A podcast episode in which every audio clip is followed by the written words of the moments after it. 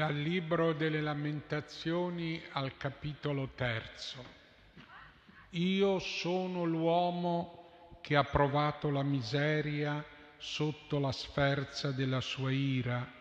Egli mi ha guidato, mi ha fatto camminare nelle tenebre, non nella luce. Sì contro di me egli volge e rivolge la sua mano tutto il giorno. Egli ha consumato la mia carne e la mia pelle, ha rotto le mie ossa, ha costruito sopra di me e mi ha circondato di veleno e di affanno, mi ha fatto abitare in luoghi tenebrosi come i morti da gran tempo, mi ha costruito un muro tutto interno, intorno e non posso più uscire, ha reso pesanti le mie catene. Anche se grido e invoco aiuto, egli soffoca la mia preghiera. Questo intendo richiamare al mio cuore e per questo voglio riprendere speranza. Le grazie del Signore non sono finite, non sono esaurite le sue misericordie, si rinnova ogni mattina, grande è la sua fedeltà. Mia parte è il Signore, io esclamo, per questo in Lui spero. Buono è il Signore con chi spera in Lui, con colui che lo cerca. È bene aspettare in silenzio la salvezza del Signore, è bene per l'uomo portare un gioco nella sua giovinezza. Sieda costui solitario e resti in silenzio, poiché egli glielo impone ponga nella polvere la sua bocca, forse c'è ancora speranza, porga chi lo percuote la sua guancia, si sazi di umiliazioni, perché il Signore non respinge per sempre. È parola del Signore.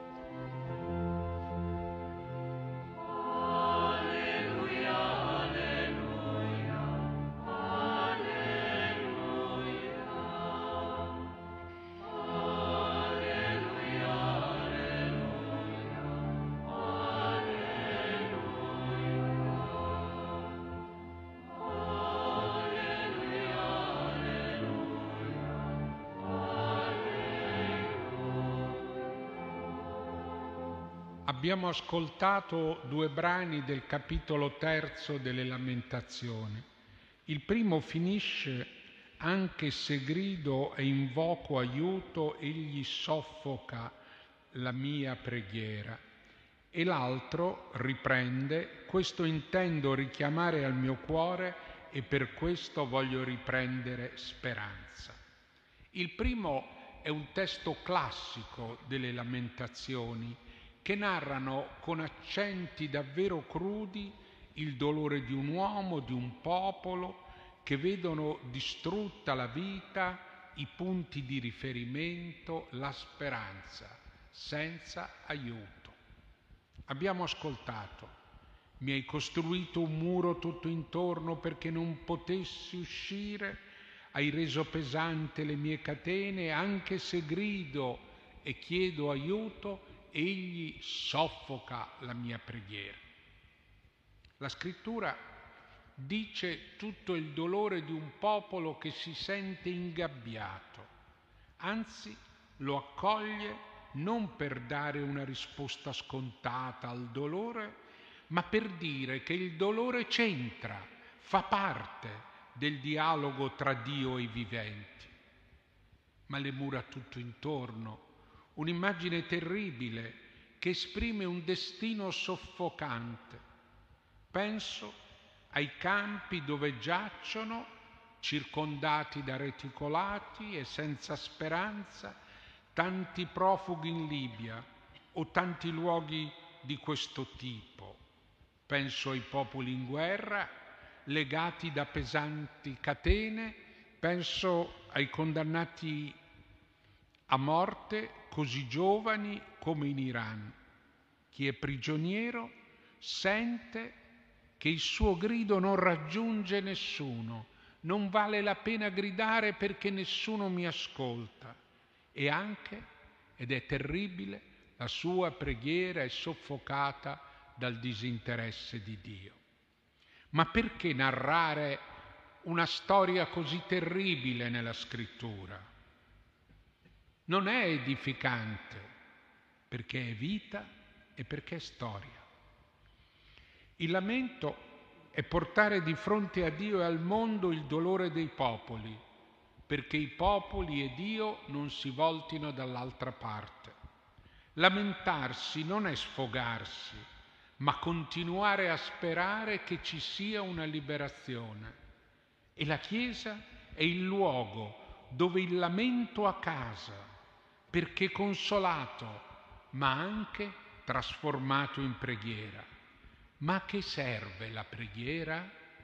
Le lamentazioni ricordano Giobbe, ricordano alcuni salmi e Gesù crocifisso, Dio mio, Dio mio, perché mi hai abbandonato?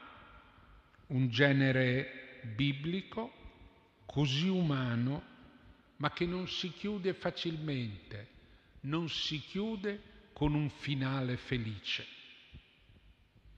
Il vero cruccio è il dolore dimenticato e soprattutto quel pensiero che fa male quando si pensa, come nel libro delle lamentazioni al capitolo 2, il Signore è divenuto come un nemico. È possibile? Perché non interviene? È la domanda di Gesù sulla croce. È la domanda di tanti abbandonati, è la domanda di fronte alla Shoah, ma anche di fronte a guerre senza fine, in cui il domani non può essere ancora guerra. E leggendo il libro delle lamentazioni non si può non pensare anche alla terra di alcuni paesi in questi nostri giorni. Eppure, dopo pochi versetti rispetto ai primi che abbiamo letto, c'è il secondo brano del capitolo terzo.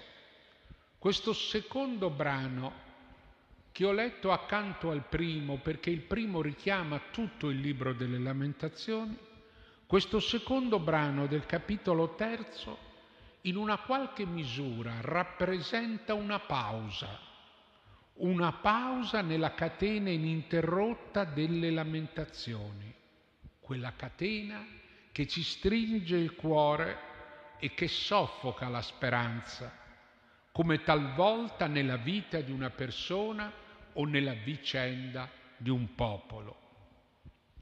Qui, in questo secondo brano, l'autore ricorda che le misericordie del Signore non sono finite non è proprio la risposta di Dio, non è Dio che dice fine, come dice nel libro dell'Esodo quando dice ho udito il, lib- il grido del mio popolo e sono sceso a liberarlo. No, questa è una memoria biblica, cioè la scrittura ricorda che le misericordie di Dio non sono finite.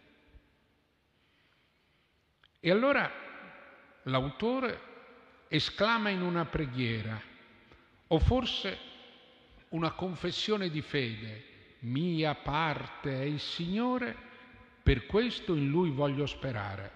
Lo ripeto, non una risposta di Dio. Per questo però si suggerisce di non chiudersi nella disperazione, ma anche nemmeno d'altra parte in un facile ottimismo, ma si dice è bene aspettare in silenzio la salvezza del Signore. Il silenzio è una pausa, il silenzio è far smettere le voci di paura e aspettare. Il Salmo 37 consiglia, sta in silenzio davanti a Dio e spera in Lui sì, perché cari amici, pregare è anche aspettare. E l'attesa è una preghiera in cui nasce talvolta un pizzico di fiducia. Ma non è questo contraddittorio con il lamento contro Dio, che si accusa di soffocare la preghiera di chi soffre. Ma cari amici, il credente vive nella contraddizione. Il credente deve accettare la realtà, ma non accetta il dolore come destino, non accetta il dolore come decisione di Dio.